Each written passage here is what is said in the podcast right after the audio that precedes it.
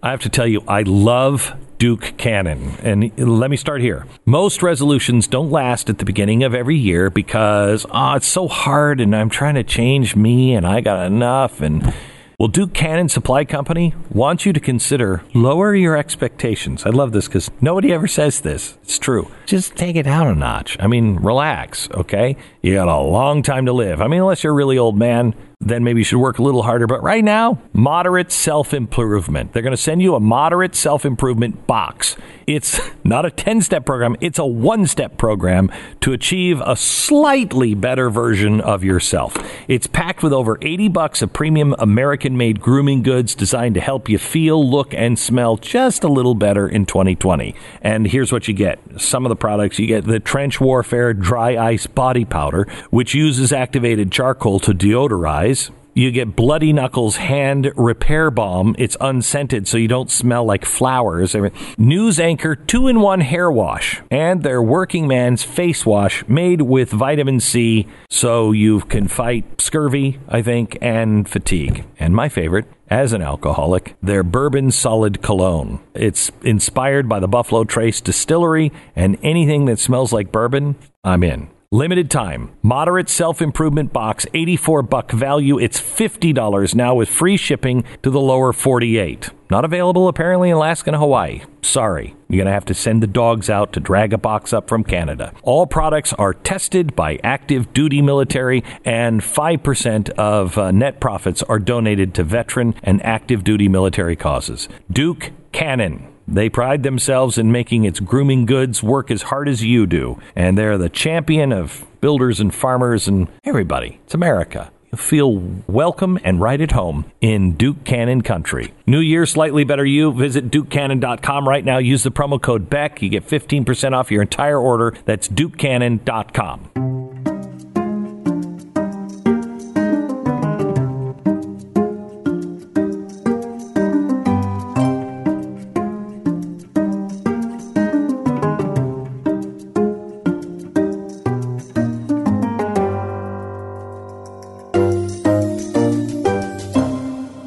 I think one of the biggest lies today is the rap that is given to, you know, 15 to 30 year olds. They're all called lazy, self centered, participation trophy generation. Gosh, we're all going to be destroyed when they finally take over. But I don't think that's true. I mean, I think there are those dirtbags. But that's not the majority, at least the ones I've met. And today's guest gives me real hope that I'm right on this. He saw a problem and he didn't wait around for someone else to fix it. Instead, he inspired high school and college students across the nation to be the voice of freedom. He's a guy who, when he was a kid, watched my show on television, and by the time he's in uh, high school and then in college, he wants to change the world.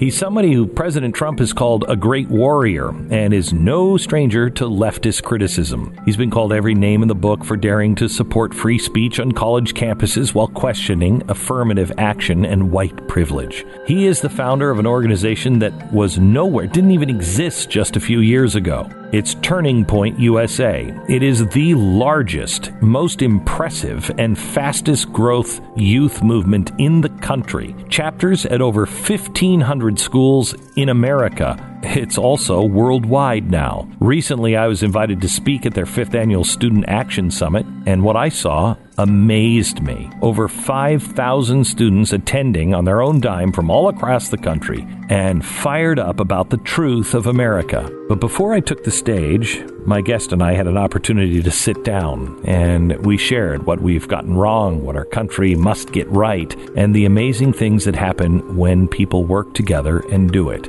on this episode of the Glenn Beck podcast, Backstage with Charlie Kirk.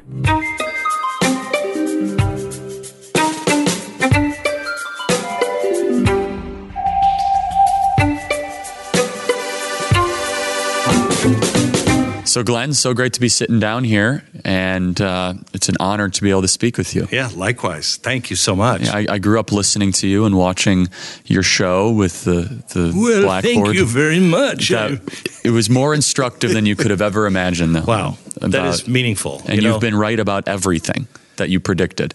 Not and, everything. Wrong about Donald Trump.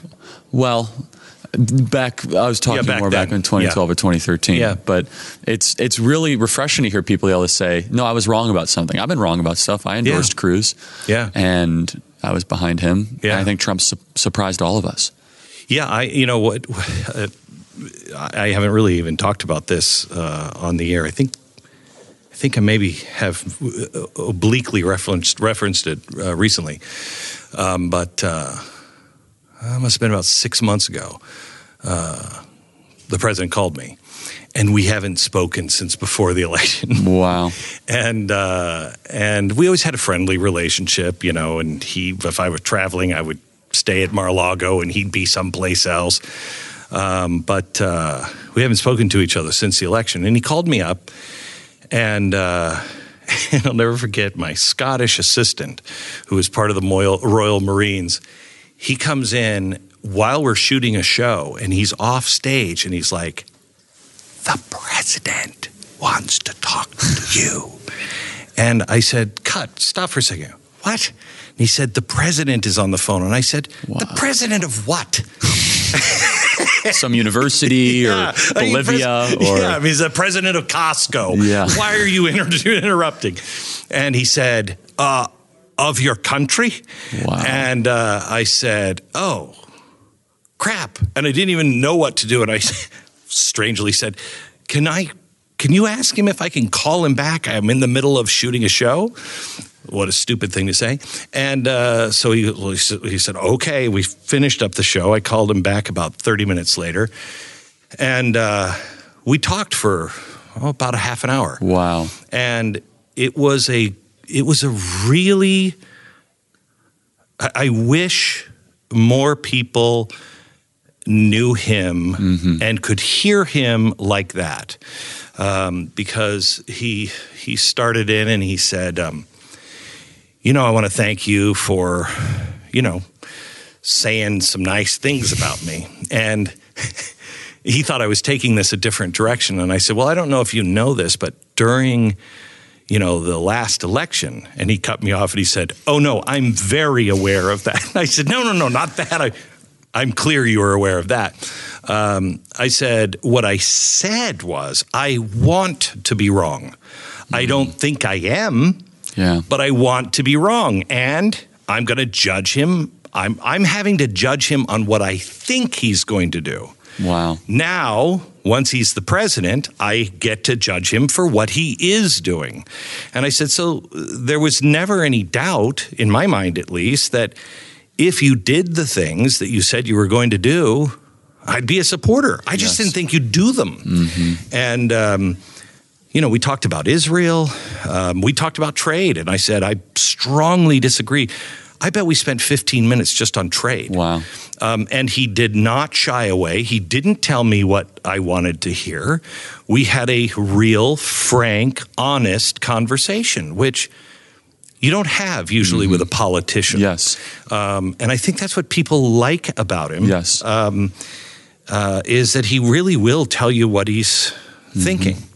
What Totally. the problem is sometimes, and yet the blessing is he is just P.T. Barnum.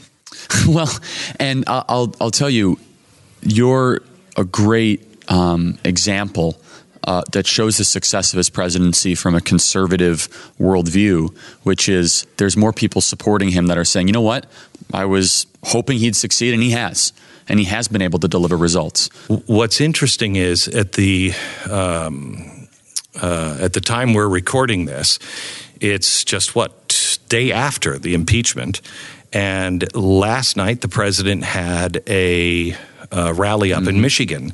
Seventeen percent of those who attended were Democrats. Yes, that's right. And I think there's a lot of people who, you know, I heard Ben Shapiro say the other day. It's whether you think the president is a killer or a coroner. Wow. These things, the press and everything else, they've been dead for a long time. Yes. Now he's standing over the body saying they're dead, Mm-hmm. and the and the press now and everybody else is saying, "Look, he killed the press." No, he didn't. Wow. They killed themselves a long time ago. So, is he a coroner or is he the killer? wow. half the country, uh, forty percent, are convinced that he's the killer. The other half recognize this stuff has been rotted for a long, long time. Yes. Well, and, and Glenn, you and I both share the belief that America is exceptional, and it felt Oh, that yeah. before Donald Trump. And I would make I would make the argument most Republicans who are running for the presidency would not have done what President Trump has No done, way. especially the international TPP, Iran deal, uh, renegotiating NAFTA. Those are almost untouchable for both parties. You can't you can't go there. But it felt as if there was a management of the decline of America, and you led the Tea Party movement. In, No, in 2011. Those are my was- words, not yours. Okay. So 2010, 2011, you were a big part of it, and you were um, you were a, a, voc- a very vocal piece of it. And President Trump, in a lot of different ways, has led the revitalization, has given a lot of Americans hope that they thought that this this country could not be turned around. You know what's really strange? He has the same thing that Tulsi Gabbard has, and they don't agree on anything. Basically, anything. You know what I mean? But Tulsi is a. Uh, she's so far out of the mainstream and she is so far left. But at no time do I believe she hates America. I believe she loves America. Mm-hmm. We just disagree. Yes. And what used to bring us together is that we can disagree, but we have a fundamental Yes. understanding that this country is a positive Yes. force and you can make it. Well, I have, I have a working theory about this. This is why Bernie Sanders has a re- has a group that really appreciates him and follows him, and why even some people on the right will say, "Oh, I, I like I, I don't like Bernie Sanders, but I think he really believes what he believes." I think the new era of politics and the bipartisan cartel that has ruined this, you know, Yes. ruling class essentially, Yes. just you know, very series of destructive policies that have borrowed too much money and eroded our freedoms Mm-hmm. and liberties and grew the fourth branch of government.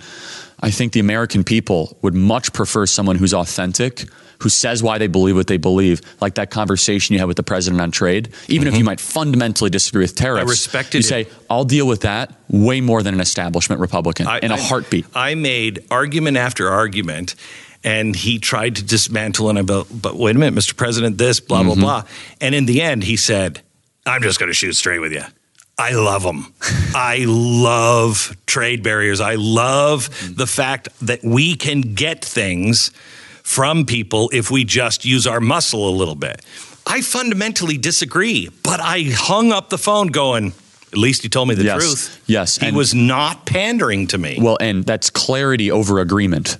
Yes. Which and or the false agreement that the the the bipartisan coalition that has really, like I said, ruined our country in so many ways. Not completely, but I find the American people have this this yearning and this interest, especially young people, for authenticity in our candidates, and that's been deteriorating. So I have a question for you. Okay. In the in ten years, do you think America will be more or less socialist?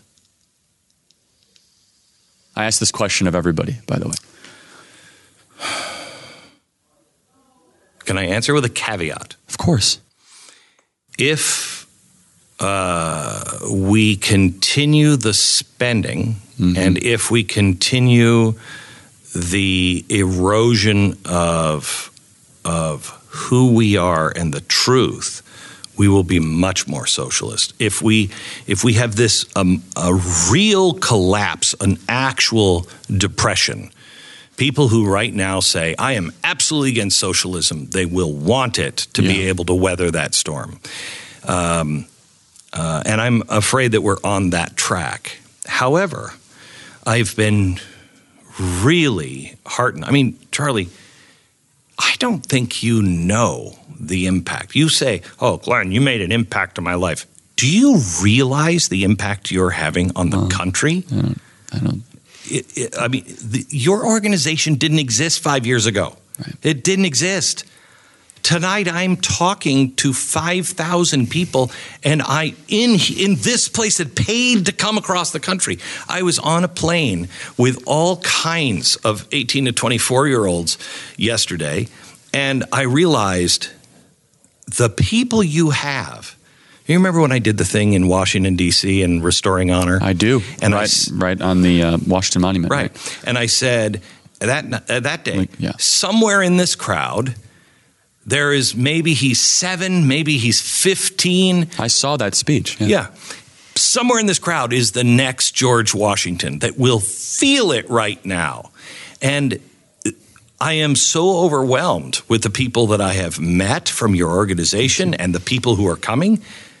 You're raising the next generation. You are you and your organization Thank you. really responsible for um, what I think will be the next great generation, but also some real sucky ones are going to come Yeah, out of sure. this group too. You know, Yeah. There's always there's always there's always a big government progressive left Yes. or right in in Well, every I want to talk to you about that because that's a great. And I think the you're starting to see the coming divide on the right.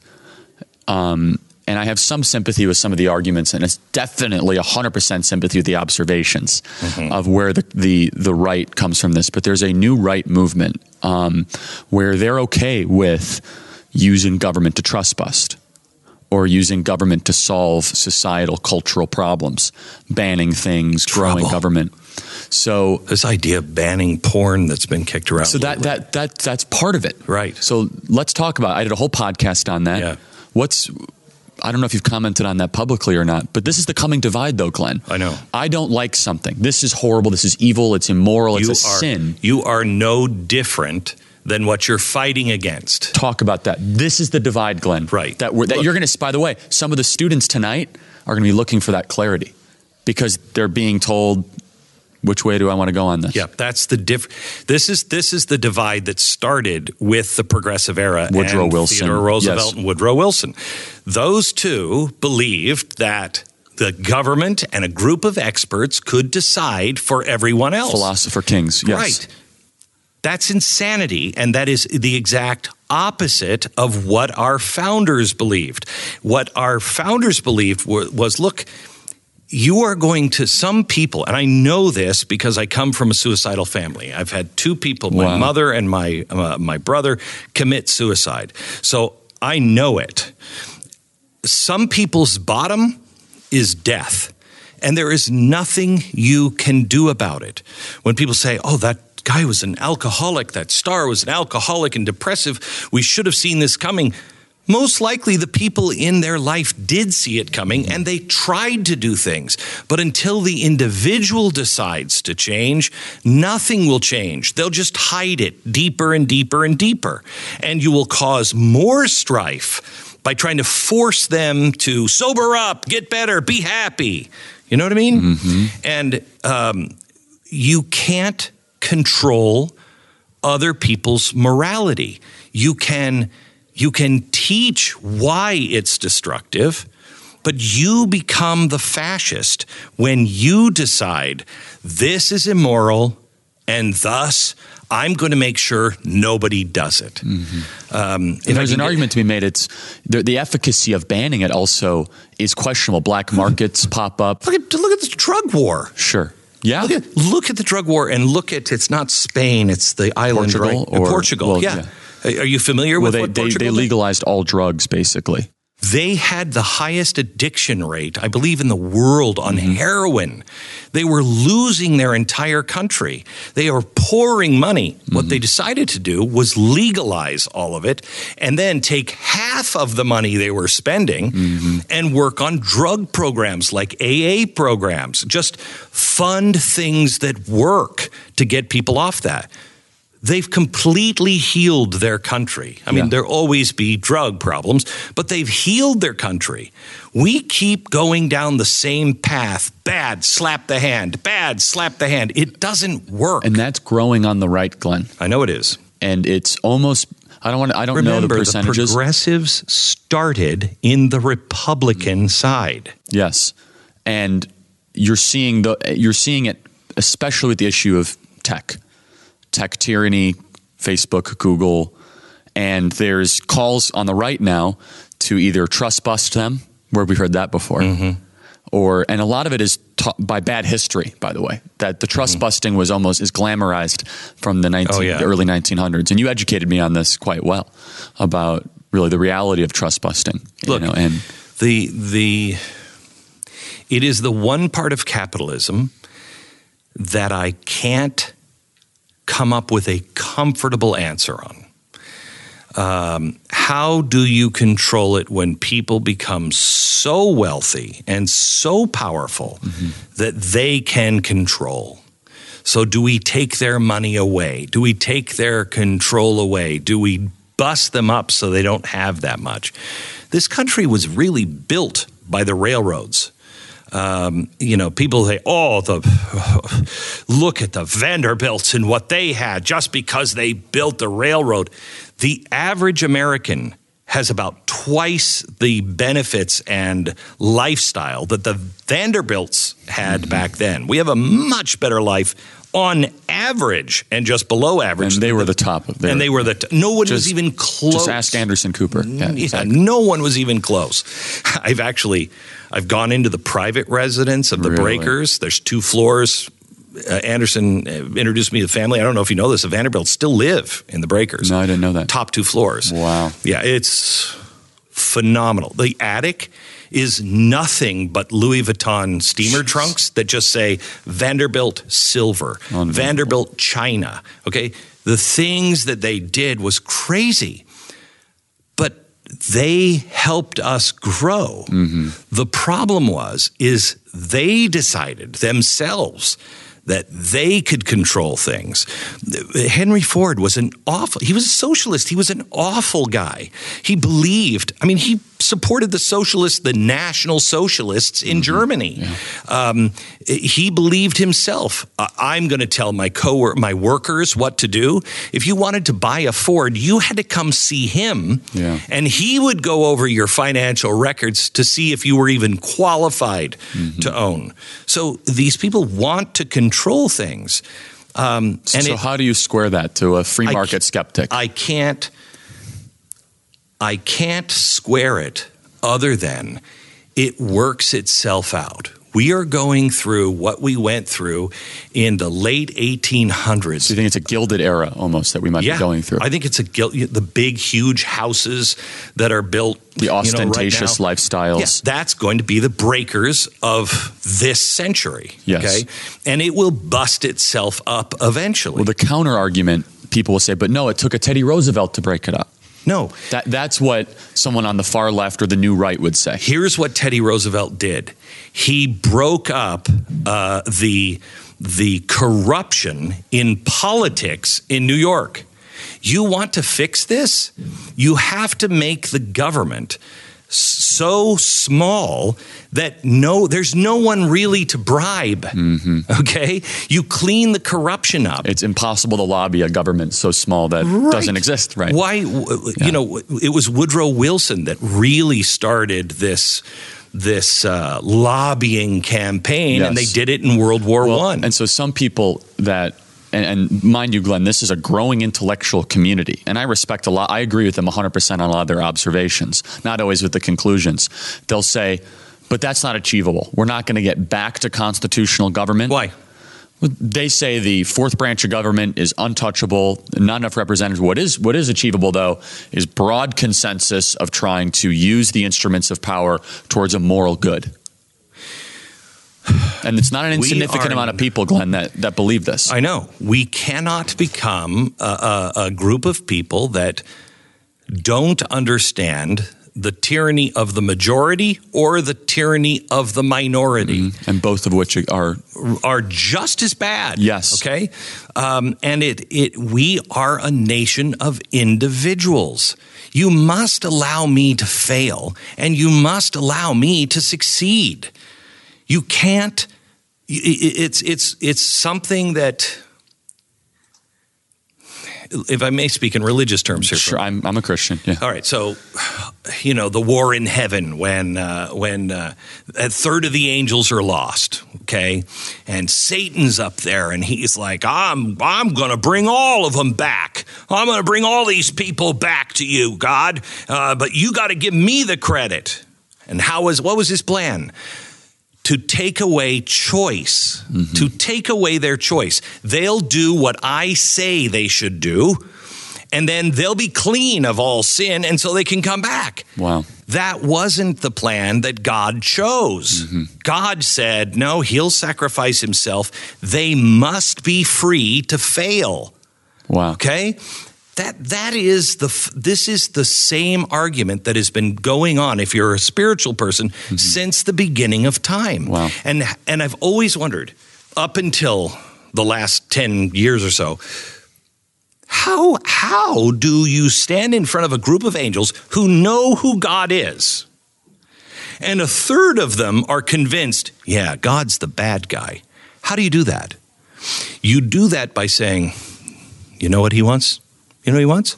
He wants these people to go down there and suffer and hurt and be in pain and stumble and fall.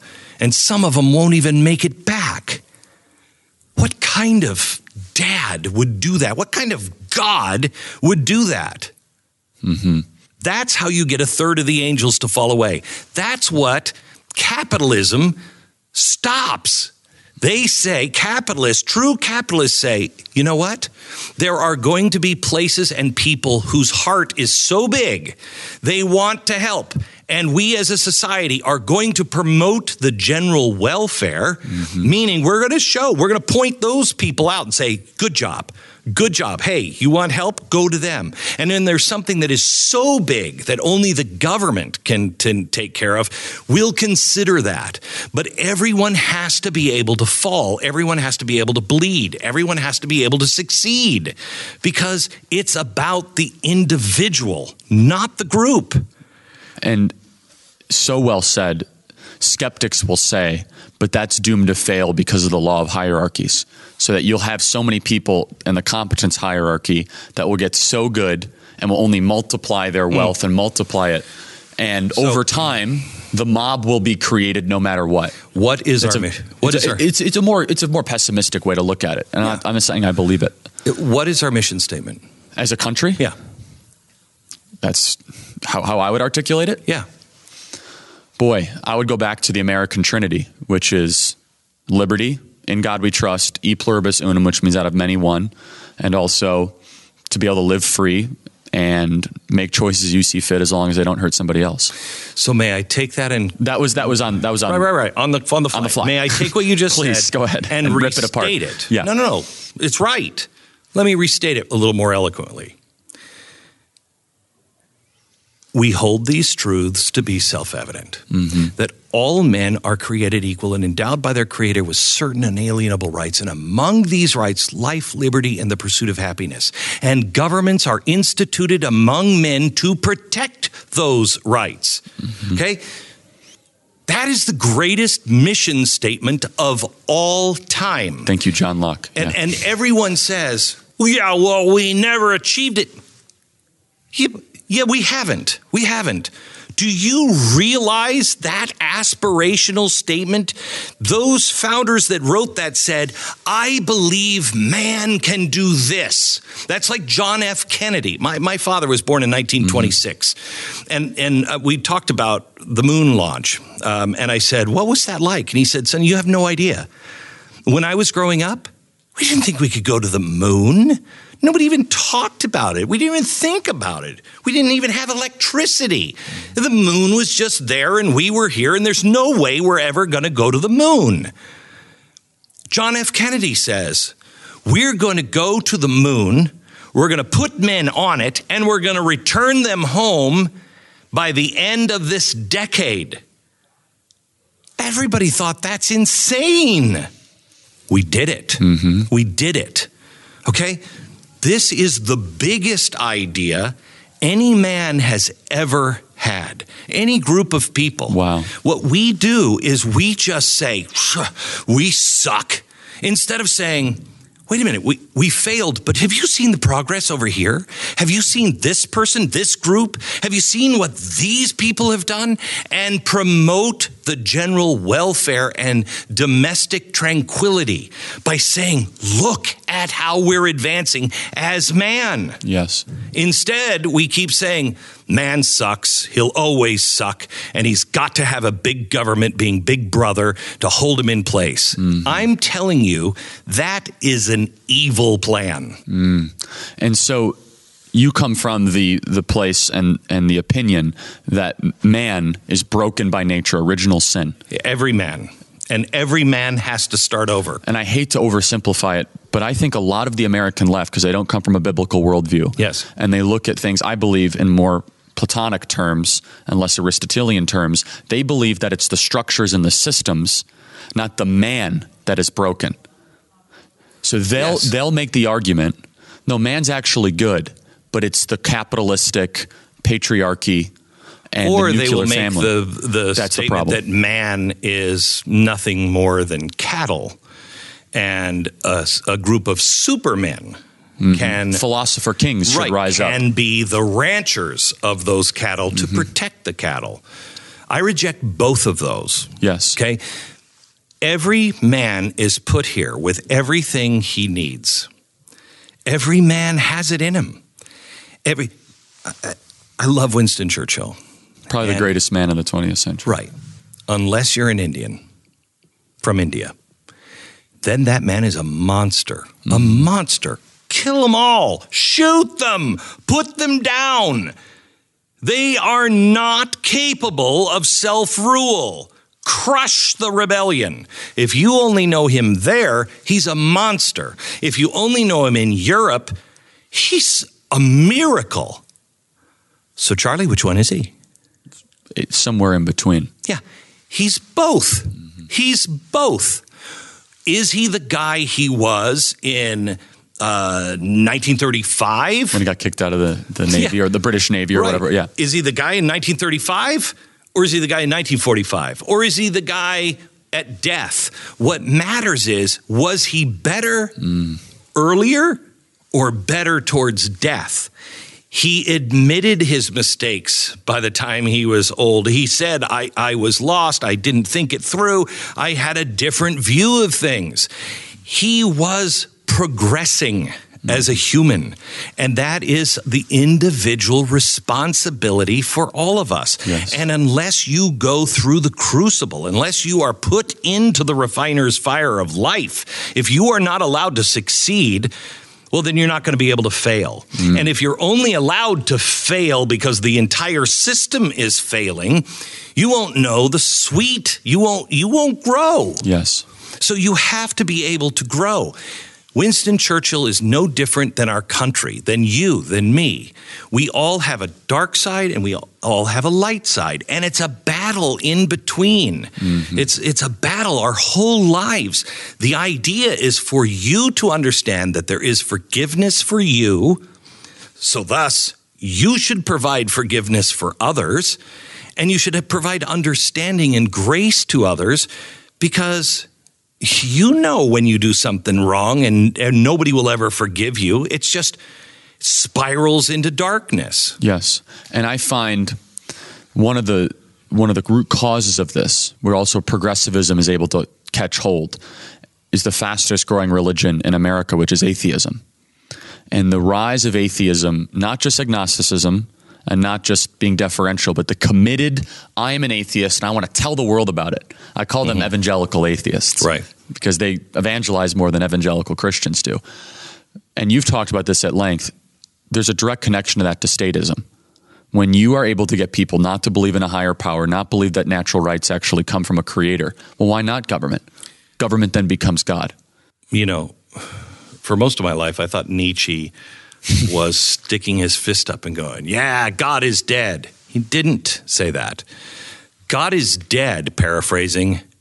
Now what? Mm-hmm. Because man needs a God. So what are you going to replace him with? Yes. And he was warning, you're replacing him with science. Mm-hmm. And God help you with the the direction that you're going right now. Mm-hmm. And look what happened. Yes. Eugenics into the Holocaust. All right? So man has to have a God. The left their God is the planet, global warming, socialism. Yes. And if you don't genuflect when you are told to genuflect, if you don't say the rosary the right way, you are a part of the problem and you must be run out of town because you're a heretic. Yes. Okay? It's the same thing. It's just their God is different than, you know, the invisible guy in the sky. There is a difference, if I may say, uh, uh, between atheists. I know um, I know atheists that are not a part of the problem uh, because they're also strong libertarians, and so they don't want to force it mm-hmm. on somebody else. And you know, my friend Penn Jillette, yeah. he he said to me one time we were just chatting, and he said, "You're Christian." I'm like, "Yeah." You know that. He said, Well, I, I know. I didn't know if you knew that. And I said, What are you talking about? He said, You know, you never asked me what I know about Jesus and to be baptized. And I said, Well, I figure you're smart enough to know, and I shouldn't. He said, But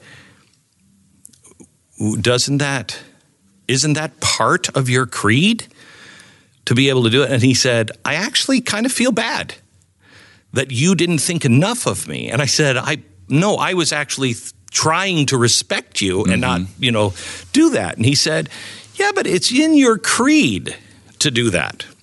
Um, so I know people that, like Penn, who's changed. When I first met Penn, I asked him, I said, uh, we, I just finished a show with him. This is like 2006.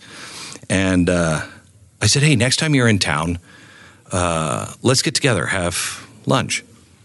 And he looked at me, this is off air, and he said, Are you, are you kidding? And I said, No, why? And he said, It'd be like me having lunch with a disease. You're a Christian. And I said, Whoa, yes. And he said, I would never have a religious person in my house. It'd be like inviting the plague into my house. And I said, Penn, boy, I've thought a lot of things about you in my life, but not that you were a bigot. And he told me later, he got into the elevator and he just kicked himself, but he was angry about 9 11 and he had grouped all religious people into one ball. Wow. And through our friendship, you know, of me just being there and you know, always being his friend, he changed and he is he is not preaching the hate and division. In fact, he's preaching to his atheist friends. I saw him on stage at the atheist convention saying, "Don't be what we've always said the worst Christians are to us. Mm-hmm. Don't try to run them out of the square. Just live with one another and respect one another." I'm afraid that is that's the minority of atheists, though.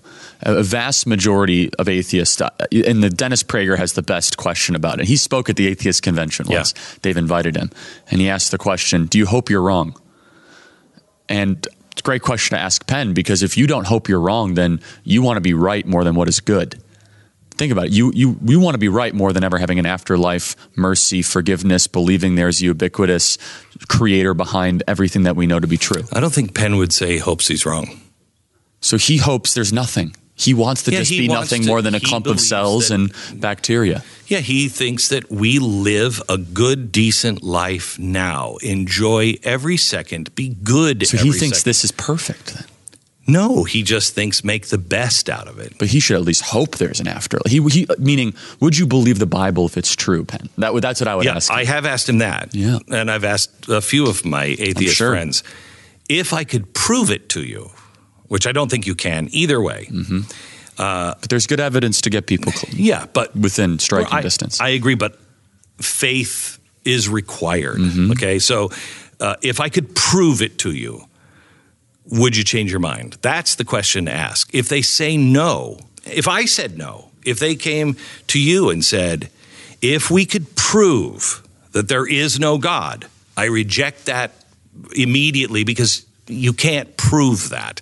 But if you could, and here's the evidence, Charlie, there is no God, would you change your mind?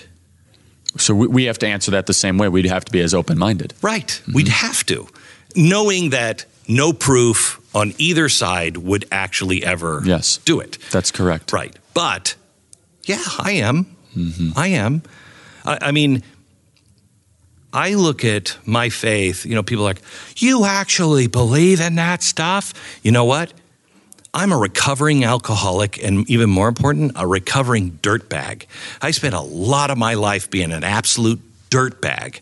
And I know what what my will got me, and it got me nowhere except into the center of misery.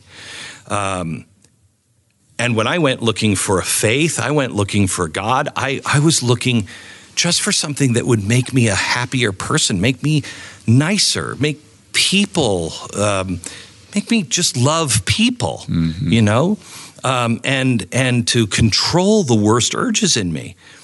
I don't care if I have to drink chicken blood. If it works mm-hmm. for me, celebration. Yeah. Celebration.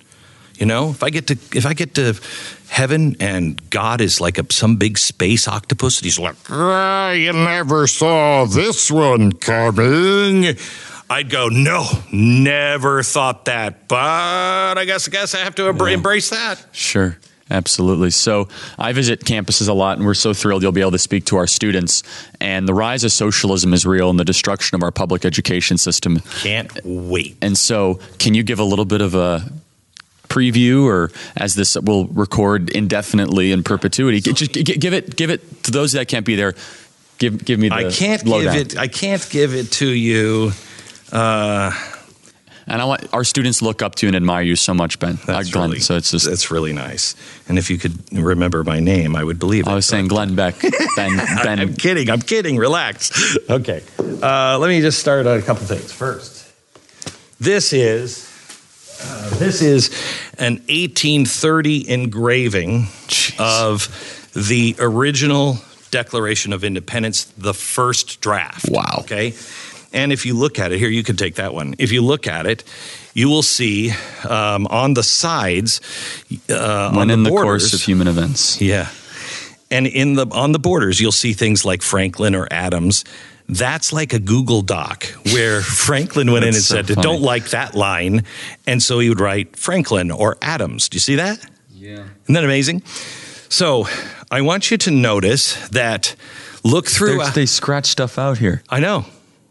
There's a lot different in this draft. Okay? And this, so this is the first draft. This is the this first is the first pass, right? And so before it got the king's eyes, right? So fr- before Congress got a hold of it, okay. This is Franklin.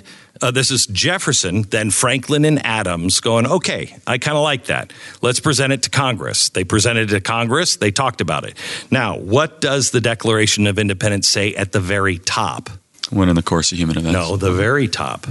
Well, I'm going to read this. Is that okay? Yeah, go ahead. Uh, a declaration by the representatives of the United States of America in okay. General Congress. All right. So something that did not officially exist. Right. But what does the official, the one that I don't was know. approved? I don't know. Unanimous declaration. Wow. Okay. So they started, and Thomas Jefferson said, You have to, do we all agree that if we aren't completely in lock sync, that the king will find a way to worm him himself between us and he'll split us apart one by one and we'll be done. Wow. So is everything have to be unanimous yes or no? They all voted yes. Jefferson, you go write it. Okay. So I want you to notice that the only words that are capitalized in that are United States of America. Okay. Look oh. at uh, this, this, is incredible, by the way. Look at thank you. look, look at stuff all day. Look at that page. Do you see anything capitalized or printed? Christian and men. Hmm. Now, why why would you notice that, that that's nowhere and it's else? Underlined too. Yeah, there's it's nowhere else in the document. Wow. He doesn't print anything. Everything is in cursive.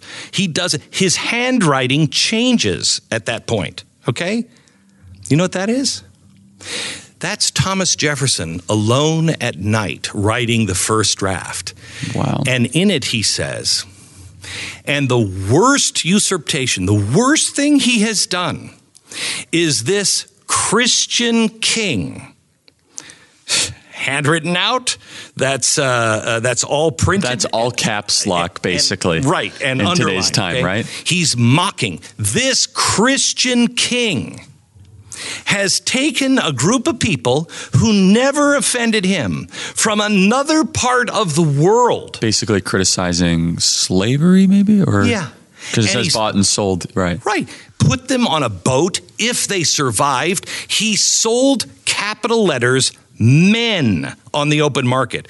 Really important because uh, blacks weren't men. How could Thomas Jefferson write, All men are created? Oh, he knew. He knew. That's why he, in his own zeal, he, he capitalized men. He sells men on the open market. And now he's taking the people who are trying to free those people. We have tried over and over and over again, and he blocks us every step of the way. And now he's ta- telling these people that he'll buy their freedom if he will if they will kill the people who are trying to set him free. Wow. Okay? Jefferson didn't understand slavery. The founders didn't include this. Remember, unanimous declaration. Wow. Two states out of 13, two states said that has to go. Two out of 13. So don't tell me we were built by racists that didn't understand. They understood. They knew. And inspired by this document in 1777, Vermont abolished slavery. I mean, this document inspired the abolition movement. It took 30, 40, 50 years, but the, the, the lie of the left is that we're a racist country from our, from our founding. Correct. What We else have- you got here? Uh, let's see. I'll show you this. This is really kind of cool. Uh, this is. and we only got a couple minutes because then we got to throw you yeah, on so stage. this is handwritten.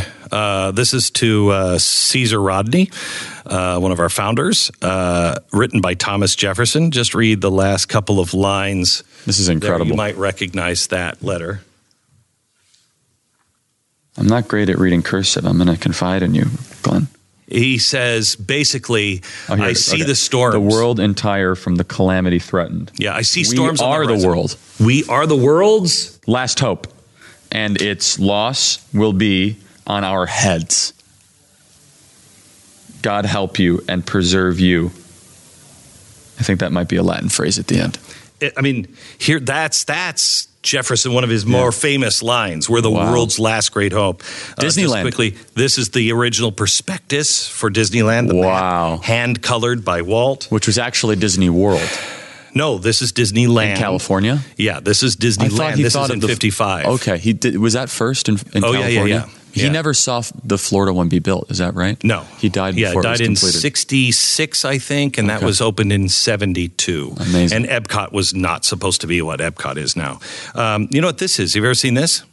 No, but it looks Eastern. So uh, Mm-hmm. it looks like, uh, if I had to guess, um, a picture of Bombers. either, yeah, obviously from 1940s, probably World War II, Right. Japanese, you know. Japanese. Okay. This American. Okay. On the back, it says, We have a new bomb. So we were Eh. letting people know before we dropped the bomb. Only 70 million of these were dropped. Leaflets. Leaflets were dropped from the sky uh, over 11 cities. These are the cities here. And Hiroshima and Nagasaki are two of the cities. And on this, it says, Get out of the city. We have more firepower in one bomb than all the bombs we have already dropped in Europe. Get out. Food and water will be scarce. We are not after you. We are after your um, Emperor. emperor. And, you, And his imperial ambitions. yeah. not after you. Tell me where that is in history. We don't even know Only it. Israel would do that with the Palestinian Authority, Correct. and they do. Correct. Um, I have Lincoln's bloody uh, collar in here. I have the the torch from the 36 Olympics. It's going to be a But Glenn, we're just like every other country. no. We're not. We, we are an exceptional country. You know, we we may be on that road. Um, Walt Disney in 1954, in uh, the uh, I think it was November of 1954, said, "I want to build a park, and I'm going to build it in Orange County." Okay, and it was a Orange Grove in the in the uh, now Anaheim, California. Right. In the in, in the fall of 54. In July of 55, it was Disneyland. It's amazing. So we are not the nation we used to be. Now you have, have to get envir- few- You'd have to get environmental impact statements. You'd have never to. Never get that done. They would in march in 20 the streets. No, no. That's well, Glenn. It's such an honor to be able to speak with you. Thank This you. is awesome. Likewise. Can't wait to have you speak to our students. I'm I'm proud to be Thanks here. for I'm the really impact. proud of you. Thank you that you've made on my life. Thank you.